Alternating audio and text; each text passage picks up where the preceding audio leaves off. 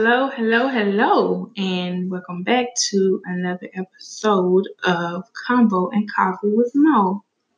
Today we're talking about letting go. When do we need to let go? In relationships, um, whether it be um, marriages, friendships, um, situationships, whatever you want to call it, there comes a time when you have to look at what's being poured in and what's being poured out and evaluate, is this something that's helping or hurting me, and do I need to let it go? Oftentimes, we find ourselves in situations and in relationships where we've been there too long for reasons like um, time already spent, children, because you are married, Um, because you share a home, because you share a car, um, you share bills. So you're just like, it's easier to just stay. And then, you know, you get into, well, happiness is overrated and you're not going to get everything that you want. No, you're not going to get everything that you want, but happiness is certainly is not overrated, because as we see, people who have all the material things that anybody could ask for are still unhappy, and a lot of that stems with relationships and the relationships that they're in. And the first relationship, which is the most important relationship that has to be intact, is the relationship you have with yourself. So having self-love and understanding yourself gives you the ability to teach others how to treat you. But when you do not know who you are, what you stand for, it is absolutely impossible to teach someone how to treat you, and you don't have the self-love for yourself. So yes, happiness is very important for you to have, and it's obtainable. And you should not stay in relationships based on convenience. So you look at a situation in time.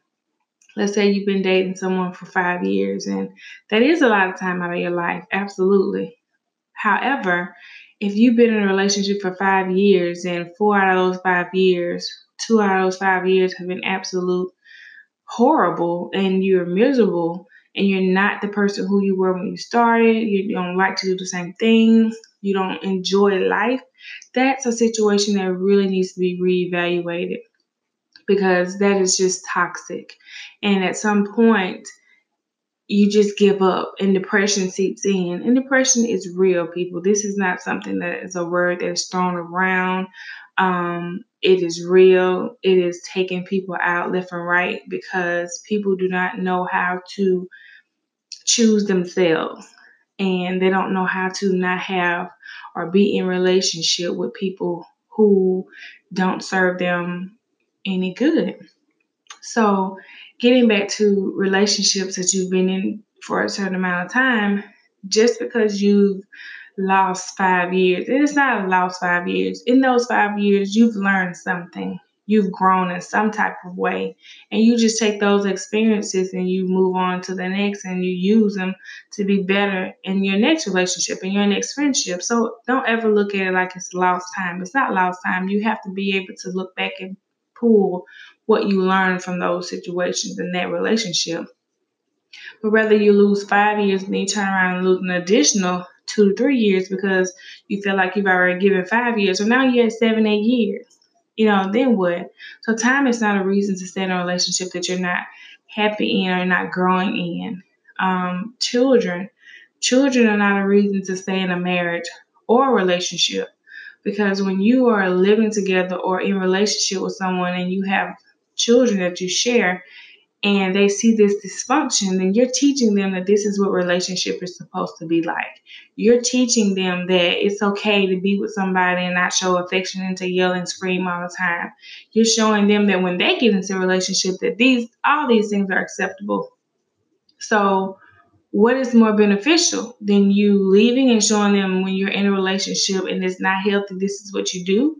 And or you just stay and you just keep exposing them to the situations they don't need to be exposed to. You know, kids are very resilient, and more so than what we give them credit for. And they're watching even when you don't think they're watching. I tell, you know, my parents all the time, when you don't expect it, your kids are like, their antennas are up and they're paying attention to you. They're paying attention to your moods. They're paying attention to your conversation. They're paying attention to how many days you've been sad and not been sad. Kids have the instinct to be able to see what's going on with their parents. So if you're not happy and it's not working, don't force it.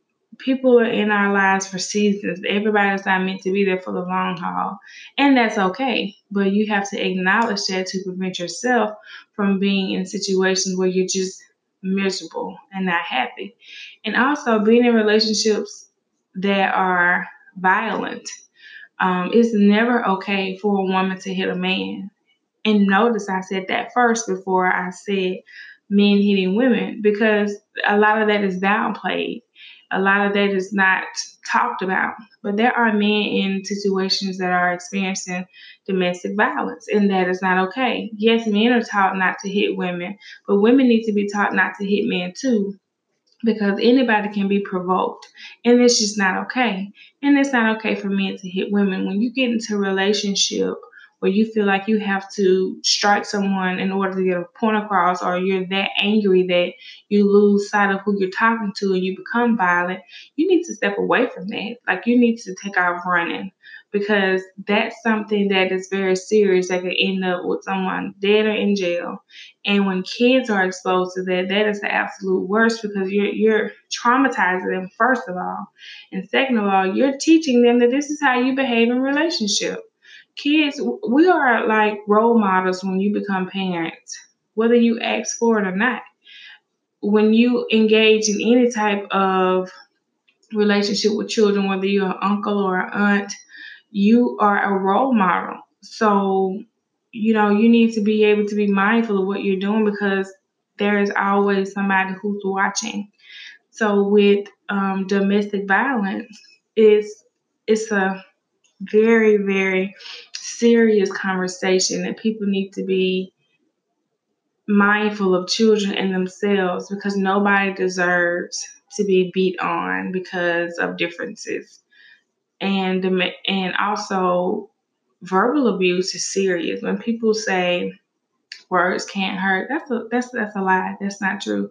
Words have power, and a bruise will heal far more faster than words that have been said to you, because those things, they have a tendency to marinate in your spirit. And when you say things that are so hurtful, it just, it stays there, and it's hard to let it go. And people use, oh, I was angry and I was upset. And I'm the one to think like, well, where did that come from? If you didn't have those feelings, how are you able to just come out of your face and say those things?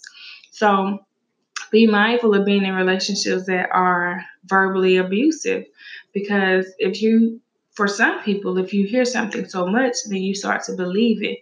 And those are people who have issues with self-esteem and who can't shake that off, and they don't know how to walk away, and they take it because they feel like they have to.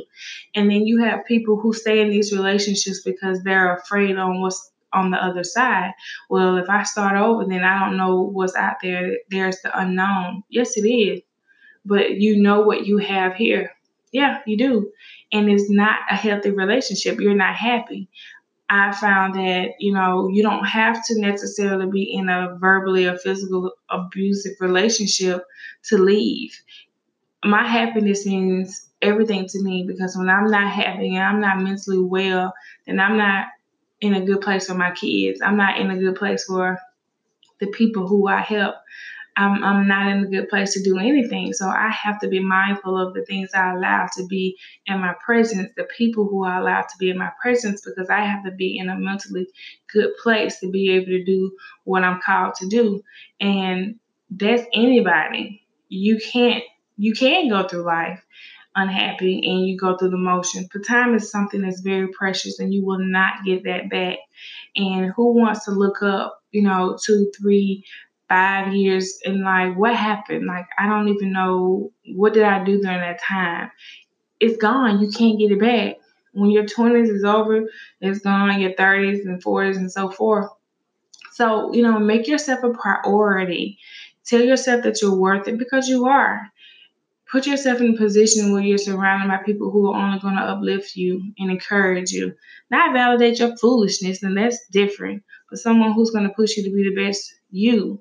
So, you know, when is it time to let go? It's time to let go when there is verbal abuse, consistent physical abuse, when you're just not happy.